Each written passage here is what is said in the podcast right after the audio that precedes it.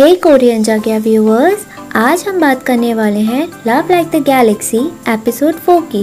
So let's get started madam ji Chen Shaoshang के room में ज़बरदस्ती घुसती हैं और शाओशैंग वहाँ पढ़ रही होती है। मैडम जी कहती हैं कि वो शाओशैंग की ट्रिक को नहीं समझ पाई। अब उसे उसी की ट्रिक की वजह से मेन हाउस में ही रहना पड़ेगा। तुमने अपनी मदर के बारे में बुरा बोलने से पहले नहीं सोचा। शाओशेंग कहती है कि हाँ ये सब अजीब है। आपको ही मेन हाउस में रहना था, क्योंकि आपको एक लड़का देना था और मुझे अपनी माँ को नाराज़ करना था। हम बस एक दूसरे की हेल्प कर रहे थे। अब आप मुझे पूरा ब्लेम क्यों कर रही हैं? तभी मैडम जी कहती हैं कि तुम मुझसे इतने सालों का बदला ले रही हो। चेंग शी ने कहा है कि उसका हस्बैंड नए हाउस में शिफ्ट हो जाएँगे। और मैं अकेली इसी घर में रहूँगी। ये सब तुम्हारी और तुम्हारी मदर की ट्रिक है। शाओशेंग कहती है कि सेकंड अंकल ठीक नहीं है। उसके फादर को लगा कि न्यू हाउस में बहुत स्पेस है। उनको परेशानी ना हो, इसलिए उन्होंने उन्हें न्यू हाउस में रहने को कहा। मैडम जी उसे डांटती है और कहती है कि उसे चैंग फैमिली में लड़का देना है। अगर सेकेंड अंकल नए घर में रहने चले गए तो वो लड़का कैसे देगी? शाओशैंग क्वेश्चन करती है कि लड़का देने के लिए सेकेंड अंकल की क्या ज़रूरत है? और कंपैरिजन एक हैन के साथ करती है। मैडम जी कहती हैं कि वो हैन नहीं है जो अंडे दे दे, और वो बहुत छोटी है इन सब बातों के लिए। मैडम जी कहती हैं कि वो और उसकी मदर बहुत लकी हैं, क्योंकि उसके फादर उन्हें प्रोटेक्ट करने के लिए हैं। शाओशेंग कहती है कि वो लकी नहीं है, क्योंकि वो बचपन से ही अपने माँ बाप के बिना रही है। अगर वो लकी होती तो उसके माँ बाप उसे छोड़ के नहीं जाते। कोई नहीं जानता था कि मेरी तबीयत खराब थी, और मैं ऑलमोस्ट मर चुकी होती। शाओ युआनी ये सब बातें पहाड़ से सुन रही होती है। शाओशेंग कहती है कि मैडम जी को लगता है उसकी मदर बहुत लकी है। क्योंकि उसके फादर बहुत हेल्दी है। मीन वाइल सेकेंड अंकल ठीक नहीं है। इतने सालों से सेकेंड अंकल ने आपकी सारी बातें मानी है। फिर भी आप उनसे सेटिस्फाई नहीं हुई। मैडम जी कहती हैं कि उन्होंने मेरी बात इसलिए मानी है क्योंकि वो इनकॉम्पिटेंट एंड यूजलेस हैं। वो अपनी फैमिली को लीड ही नहीं कर सकते। इसी वजह से चैन फैमिली में उसकी कोई वैल्यू नहीं है। उसे समझ नहीं आता है कि चैन फैमिली सेकेंड अंकल को इतना वैल्यू क्यों करते हैं? ये सब कहकर वो वहाँ से गुस्से में चली जाती है। शाओ शेंग स्माइल करती है। शाओ युवानी मैडम जी को जाते हुए देखती है। तभी शिंगकोंग कहती है कि मैडम जी अपने हस्बैंड की बुराई शाओशेंग के सामने कर रही हैं। शाओ युवानी कहती है कि शाओशेंग ने उसे इस तरह बोलने के लिए फोर्स किया है। शिंग कौन कहती है कि शाओशेंग ने ये सब बातें जानबूझकर बोली हैं। शाओ युआनी एग्री करती है और कहती है कि कुछ मेट को मेन हाउस में लेके जाओ। शिंग कॉन्ग एग्री करती है और वहाँ से चली जाती है। यहाँ मैडम जी गुस्से में सभी बुक्स गिरा रही होती हैं और अपने हस्बैंड को मारते हुए कहती है कि तुम अपने आप को आदमी कैसे कह सकते हो? तुमने अपनी वाइफ को ह्यूमिलेट होते हुए देखा है, पर तुमने कुछ भी नहीं कहा। मैं तुम्हें अपने कपड़े दे दूँ क्या? तुम उसे पहनना और अपने ब्रदर्स को दिखाना। तुम पढ़ाई में फेल हो गए हो, कोई ऑफिशियल ऑफिसर भी नहीं बने और तुम शरीर से ठीक भी नहीं हो। तुम कुछ कर भी क्या सकते हो? और मैडम जी रोती हैं कि उसकी ज़िंदगी में दुख क्यों है? और उसने एक यूजलेस कावर्ड इंसान से शादी कैसे कर ली? चैंग चैंग कहता है कि अगर तुम्हें उससे इतनी ही प्रॉब्लम है तो वो अपने घर, यानी जी रेजिडेंस में जाकर रह सकती है। उसका भाई उसे बहुत सारा सोना और चांदी दे देगा। मैडम जी कहती हैं कि ऐसा सोचना भी नहीं, क्योंकि जब उसने उससे शादी की थी, तब चैंग फैमिली बहुत पुअर थी और परेशान भी। अब तुम्हारे ब्रदर के पास वेल्थ एंड सक्सेस आ गई है तो तुम मुझे छोड़ना चाहते हो? ऐसा सोचना भी नहीं। तभी शाह युवानी आती है और मैडम जी की बातें सुनती है। वो चैंग को और बुरा बुरा भी बोलती है और उसके साथ हाथापाई भी करती है। शाओ युआनी चिल्लाती है और उसको रोकती है और अंदर कमरे में चली जाती है। शाओ युआनी कहती है कि जनरल को अच्छी वाइन मिली है और वो चेंग चेंग के साथ पीना चाहते हैं। वो शिंगकोंग को उन्हें ले जाने को कहती है। चेंग चेंग वहाँ से जा रहा होता है, तभी वो गिर जाता है और मैडम जी उस पर गुस्सा करती हैं। तभी शाओ युआनी उसे मारती है।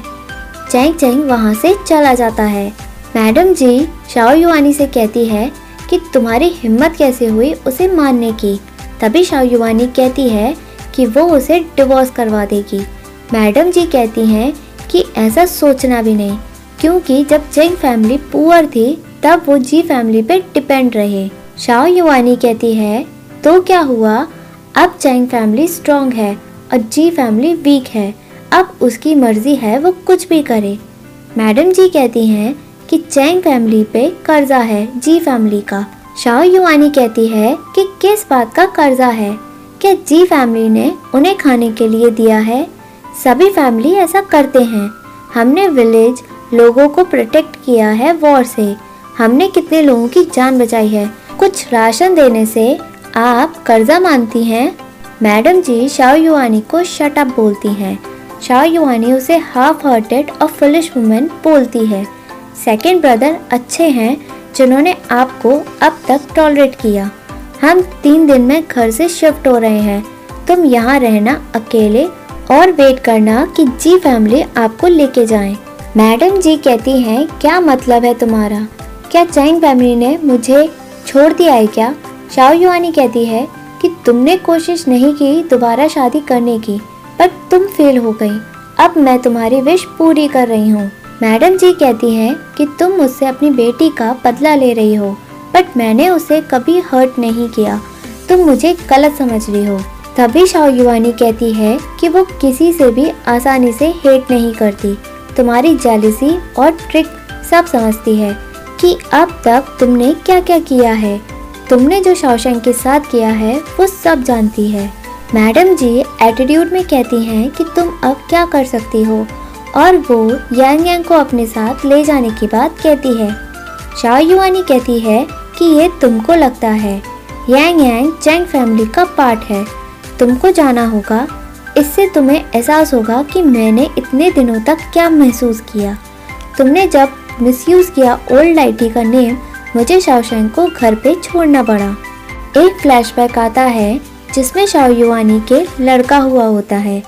मैडम जी मैडम चैंग को ओल्ड आईटी से ट्रिक करती है और कहती है कि इस बेबी को अपने पास रखना वरना कुछ बुरा होगा।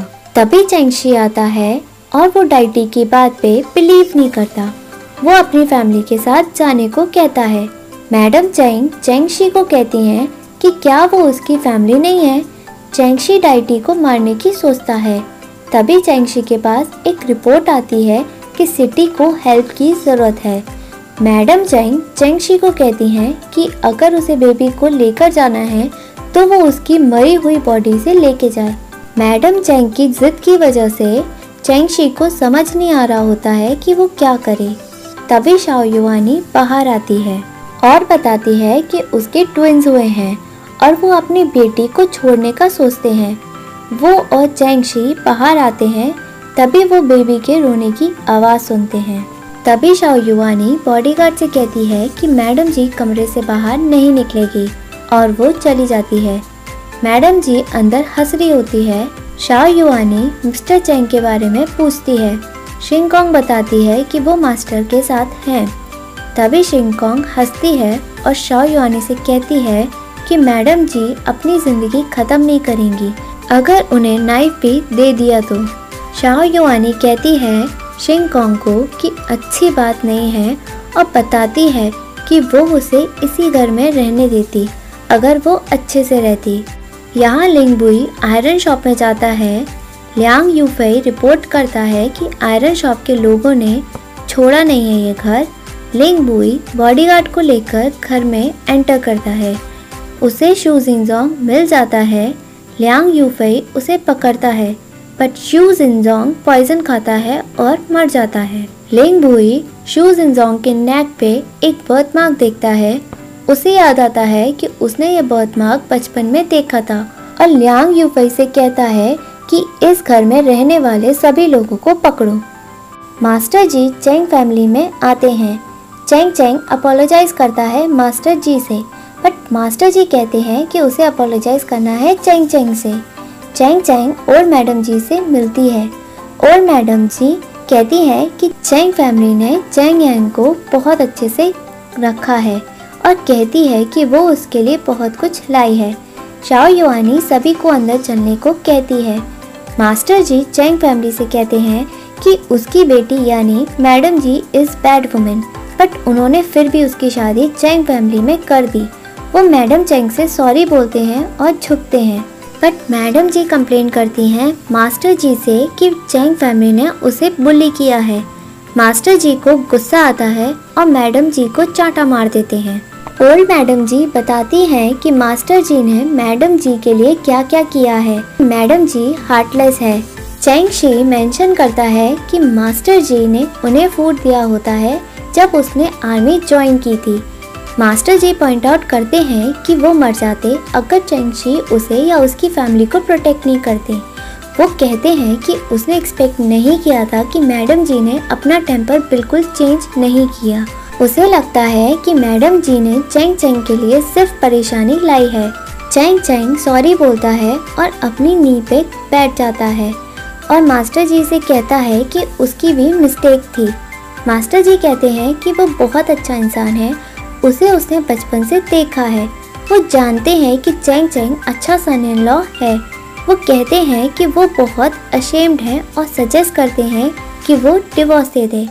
वो कहते हैं कि वो अपनी डॉटर को अपने साथ ले जाएँगे। चैंग शी मुस्कुराता है। शाओ शेंग अपने रूम में जाती है। लियांग फेंग कहती है कि शाओशेंग ने फैमिली पार्टी अटेंड क्यों नहीं की? शाओशेंग कहती है कि उसे लगता है कि वो चैंग फैमिली में बिलोंग नहीं करती है। कोई भी उससे प्यार नहीं करता है। तभी शाओ युवानी आती है और पूछती है शाओशेंग से कि तुम यहाँ क्यों हो? मास्टर जी से क्यों नहीं मिली? शाओशेंग कहती है कि वो मिलने नहीं आए हैं, वो इम्पोर्टेंट मैटर को सेटल करने आए हैं। वो सेकेंड अंकल का डिवोर्स होते हुए देखे।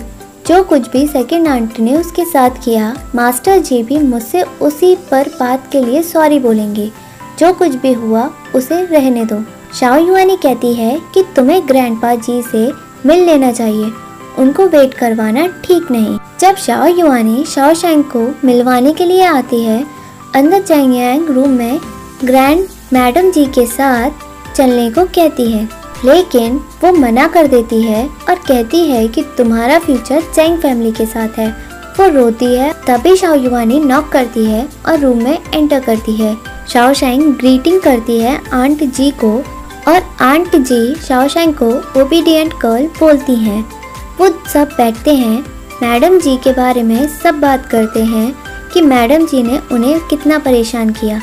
चैंग यांग ये सब सुनकर और रोती है। तभी आंट जी उसे अच्छे से रहने को कहती है और बताती है कि तुम्हें अब आगे से स्ट्रांग बनना पड़ेगा। पेरेंट्स हमेशा तुम्हें प्रोटेक्ट नहीं कर सकते। तुम्हें खुद ही चैलेंजेस को फेस करना पड़ेगा। और वो उसे इंडिपेंडेंट बनने को कहती है और उसकी आंट उसे प्रोटेक्ट करने को है, यानी शाओ युआनी उसे प्रोटेक्ट करेगी इन द फ्यूचर शाओशेंग उसे बटर मिल्क ऑफ़र करती है। आंट जी शाओशेंग की तारीफ़ करती है। शाओ युआनी चैंग यांग की तारीफ़ करती है और शाओ शेंग से कंपेयर करती है। आंट जी चैंग यांग का फ्यूचर में ख्याल रखने को कहती है। शाओ शेंग जब जा रही होती है, तभी एक फ्लैशबैक आता है। शाओ युआनी शाओशेंग को डांटती है कि वो ग्रैंडपा जी से मिलने नहीं गई। और कंपैरिजन चैंग यांग से करती है। शाओशेंग कहती है कि वो कुछ भी कर ले, वो ही गलत है। वो चैंगेंग की तरह नहीं बन सकती है, क्योंकि उसकी मदर उसके पास नहीं थी कुछ भी सिखाने के लिए। शाह युआनी कहती है कि उसने सभी ज़िद्दी सोल्जर के साथ डील किया है। वो उसे धीरे धीरे भी सब कुछ सिखा देगी। शाशंग सोचती है कि अब वो अकेले ही अपनी ज़िंदगी, अब वो अपने हिसाब से जिएगी। वो अपने आप को अच्छे से ट्रीट करेगी जस्ट लाइक अ बर्ड वो अब इन द फ्यूचर किसी से भी वो कुछ भी एक्सपेक्ट नहीं करेगी। रुयांग से मास्टर जी जा रहे होते हैं। वो चैंग चैंग को पढ़ाई के बाद स्कूल में पढ़ाने का एक ऑफ़र देते हैं। चैंग चैंग प्रॉमिस करता है कि मास्टर जी की बातों को वो ज़मीन पे गिरने नहीं देगा। वो शाहयुआनी से चैंग यांग का ख्याल रखने को कहता है शाओ युआनी भी प्रॉमिस करती है कि वो चैंग यांग को अपनी बेटी की तरह रखेगी चैंग चैंग कैरेज में जाता है और मास्टर जी भी अपनी कैरेज में जाते हैं चैंग यांग शाओ युआनी के कंधे पर रोती है और एपिसोड यहीं एंड होता है Hey viewers, if you like this video, please like, share and subscribe this channel. Thank you. Hey Korean जगह व्यूअर्स आज हम बात करने वाले हैं Love Like the Galaxy episode 5 की। So let's get started Liang Qiuqi Ling Buyi के पास आता है और कहता है कि उसे कोई एविडेंस नहीं मिला। जब उसने सारा आयरन शॉप सर्च किया, उसे लगता है कि शू जिंगजोंग ने सारे वेपन्स को खत्म कर दिया है। बट लिंग बुई को लगता है कि शू जिंगजोंग ने कांटेक्ट किया होगा बायर के साथ, जिसकी वजह से कोई ना कोई ट्रेस ज़रूर छूटा होगा। लियांग यूफेई चैंग फैमिली का कैरेज देखता है और वो नोट करता है कि लिंग बोई उस कैरेज को स्टेयर करता है और लिंग यूफेई कहता है कि उसने ऐसा क्यों किया होगा। लिंग बोई लियांग यूफेई से प्रिपेयर करने को कहता है न्यू ईयर गुड सोल्जर्स के लिए। लियांग यूफेई रिवील करता है कि चैंग एंड मार्किस में लिंग बुई को इनविटेशन मिला है। कि वो फैमिली पार्टी अटेंड करे। बट लिंग बुई रिजेक्ट करता है और वहाँ से चला जाता है। मैडम चैंग नए घर में एंटर करती है और वो बहुत खुश होती है। चैंगशी उसका इंतज़ार करता है। वो मूविंग सेरेमनी करते हैं। फाइनली सभी अंदर एंटर करते हैं। मैडम चैंग हॉल में जाती है और उन्हें पता लगता है कि वो हॉल बहुत बड़ा है। वो कहती है कि हम इस नए घर में सभी गेस्ट को इनवाइट करेंगे। वो अपने कमरे में जाती है क्योंकि उसे देखना है कि उसे कितने सारे गिफ्ट्स मिले हैं। शाओ शेंग बैठ जाती है जैसे ही मैडम चैंग जाती है। शाओ युआनी तभी शाओ शेंग को डांटती है और उसे खड़े होने को कहती है। जैसे चैंग यांग खड़ी है। चैंग यांग आती है और कहती है कि शाओशेंग की तबीयत अभी ठीक हुई है। उसे बैठने दो। तभी चैंगशी आता है और वो शाओशेंग को सपोर्ट करता है कि वो थकी हुई है और उसे कुछ भी मत कहो। चैंगशी शाओ युआनी को कहता है कि वो ब्रेक लेना चाहता है। शाओशेंग कहती है कि आप ब्रेक ले लो, क्योंकि उसको लगता है कि अगर वो दोबारा मिशन में चले गए तो वो और थक जाएँगे। शाओ युआनी अपने हस्बैंड को घूरती है। चेंगशी क्लेम करता है कि उसने किसी भी मिशन के बारे में शाओशेंग को नहीं बताया। शाओ युआनी चैंग यांग को उसके कमरे में आराम करने को कहती है और चैंग यांग वहाँ से चली जाती है। शाओ युवानी शाओशेंग से पूछती है कि उसको कैसे पता कि चेंगशी के पास मिशन है। शाओशेंग लीक करती है कि उसे लगा कि एम्पर ने उसके फादर को कोई मिशन ज़रूर दिया होगा, क्योंकि उन्होंने अभी तक कोई भी पोजीशन उन्हें नहीं दी है। शाओ युआनी चेंगशी को कहती है कि वो मिशन को रिजेक्ट कर दे, क्योंकि अब उनकी फैमिली में अब कोई भी कमी नहीं है। चेंगशी और खुश हो जाता है क्योंकि शाओशेंग बहुत स्मार्ट गर्ल है। वो शाओशेंग से कहता है कि ये सब कैंपेन नहीं है। शाओ युवानी उसे घूरती है। चैंगशी शाओशेंग को उसके रूप में आराम करने को कहता है। तभी चैंगशी शाओ युवानी को कहता है कि शाओशेंग तुम्हारी बात इसलिए नहीं मानती क्योंकि तुम उसे हमेशा डांटती रहती हो। शाओशेंग नए घर में घूमती है और उसे कुछ पुराना फर्नीचर मिलता है। लियांग फेंग कहती है कि ये पुराना और बेकार है, बट शाओशेंग कहती है कि वो इसका कुछ न कुछ बना लेगी और वो बनाती है। लियांग फेंग कहती है कि अगर उसके मदर को पता चल गया तो तुम्हें वो बहुत डांटेंगी। शाओशेंग कहती है कि उसको डर नहीं लगता और वो झूला बनाने पे फोकस करती है। तभी शाओ युवानी आती है और कहती है कि तुम लोग यहाँ क्या कर रहे हो? लियांग फेंग कहती है कि हम झूला बना रहे हैं। शाओ युवानी उसे डांटती है और कहती है कि तुम्हारा फोकस पूरा पढ़ाई में होना चाहिए। पर तुम यहाँ झूला बना रही हो और कहती है कि कल से तुम मेरे कमरे में ही पढ़ाई करोगी। शाओशेंग कहती है कि वो ज़्यादा ढंग से पढ़ नहीं सकती। क्लासिकल टेक्स्ट यानी डिफ़िकल्ट बुक वो कैसे पढ़े? शाओयुआनी कहती है कि अगर तुम नहीं पढ़ोगी तो तुम बाहर नहीं जाओगी। जब शाओयुआनी जा रही होती है, तब वो स्माइल करती है। शाओशेंग की इंटेलिजेंस पे। शाओशेंग को डाउट होता है कि उसकी मदर का जादू हुए क्या एक्सप्रेशन था। लियांग फेंग कहती है कि वो बहुत इम्प्रेस है और शाओशेंग खुश हो जाती है। तभी चेंगजी और उसकी वाइफ चैंग रेजिडेंस में आते हैं। मैडम चैंग उससे मिलती हैं और गले लगा लेती हैं। शाओ के दोनों ब्रदर्स आते हैं और उससे मिलते हैं। वो दोनों एक दूसरे से मज़ाक कर रहे होते हैं। तभी शाओ युवानी आती है और शाओशेंग को थर्ड अंकल एंड आंट से मिलने को कहती है और वो लोग एक दूसरे से मिलते हैं। मैडम चैंग अपने ग्रैंडसन को देखती है और खुश होती है। उन्हें गले लगा लेती है। शाओ शेंग थर्ड आंट से मिलती है। थर्ड आंट शाओ शेंग की तारीफ़ करती है बट शाओ युवानी शाओ शेंग की बुराई करती है और चैंग एन से कंपैरिजन करती है। मैनर्स को लेकर थर्ड आंट कहती है कि यंग लोग ऐसे ही होते हैं। सभी फैमिली मेंबर्स अंदर आते हैं। मैडम चैंग कहती हैं कि उसने सबके लिए बहुत अच्छी अच्छी चीज़ें बनवाई हैं। शाओ शेंग और उसका भाई एक दूसरे से बात करते हैं। सभी Chang family members dinner table पे एक दूसरे को टोस्ट करते हैं। मैडम चैंग चेंग जी के पास बैठती हैं और कहती हैं कि उसने उसे कितना मिस किया। तभी शाओशेंग अपने भाई के पास जाती है और पूछती है कि मैडम चैंग थर्ड आंट को पसंद नहीं करती क्या? उसका भाई बताता है कि थर्ड अंकल को थर्ड आंट से शादी करनी थी, क्योंकि इस शादी से चैंग फैमिली को बेनिफिट होने वाला था।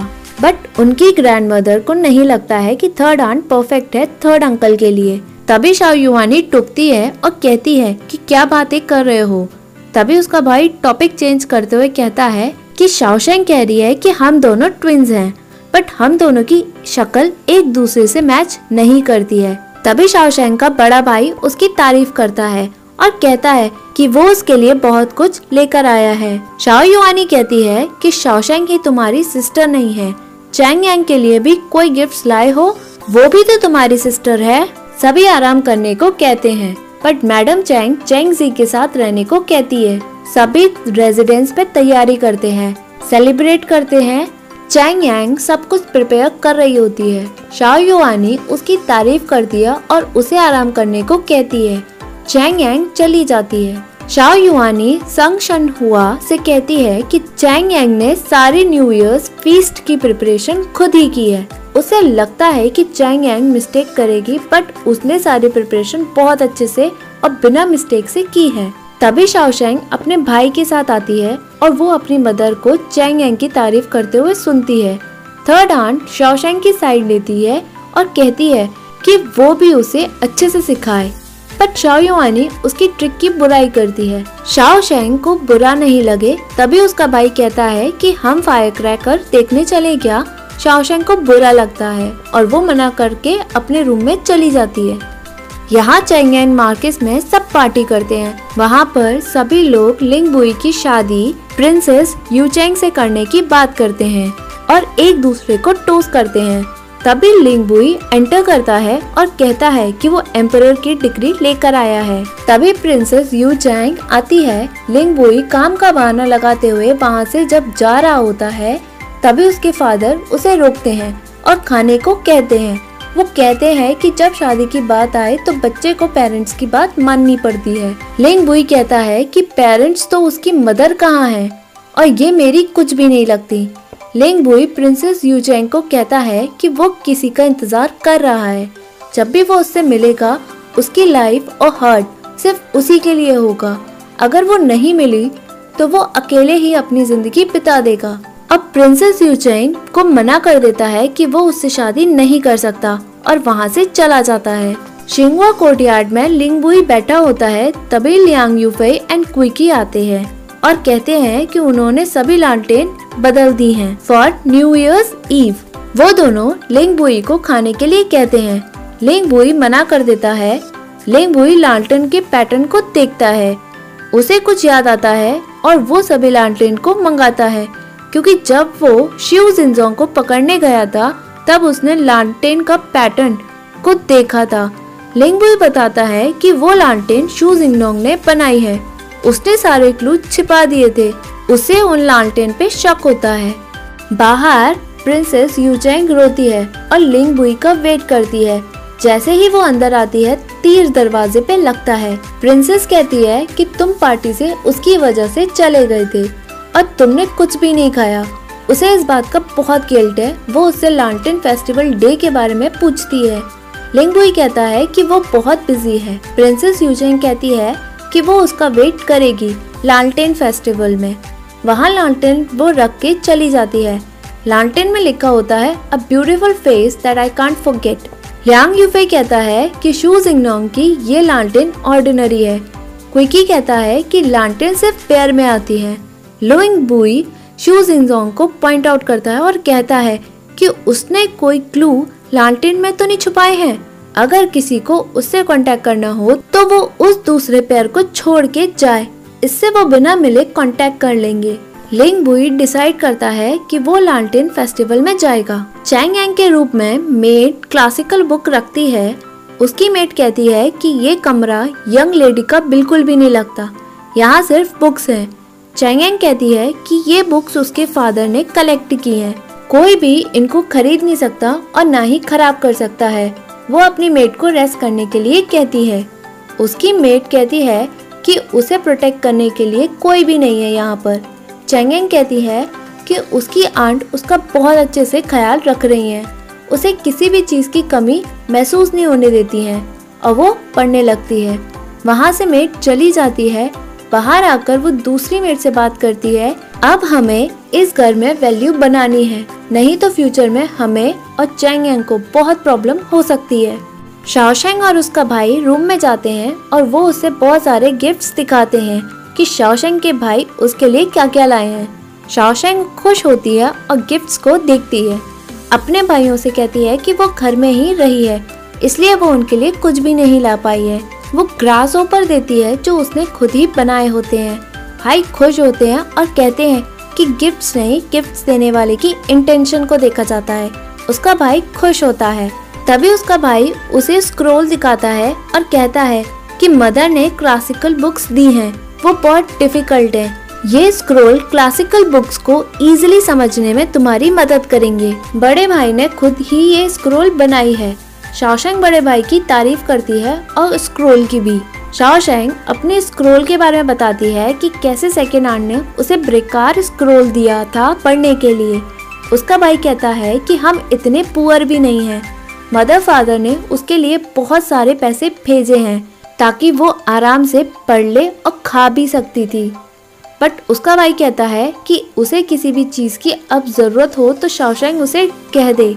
दूसरा भाई स्क्रोल देखता है और पूछता है कि तुम इस स्क्रोल से पढ़ती थी और दोबारा यूज़ करती थी? तभी वो डेस्क के बारे में पूछता है। शाओशेंग बताती है कि ये चैंगयांग की पुरानी डेस्क है।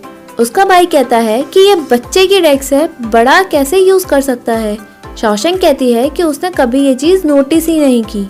उसका भाई उसे ऑफ़र करता है कि उसके पास एक अच्छी डेस्क है जो रोजवुड से बनी है। वो उसे देने की बात करता है। शाओशैंग उसे थैंक यू बोलती है। शाओशैंग लियांग फेंग से उस डेस्क को उसके कमरे में लाने को कहती है।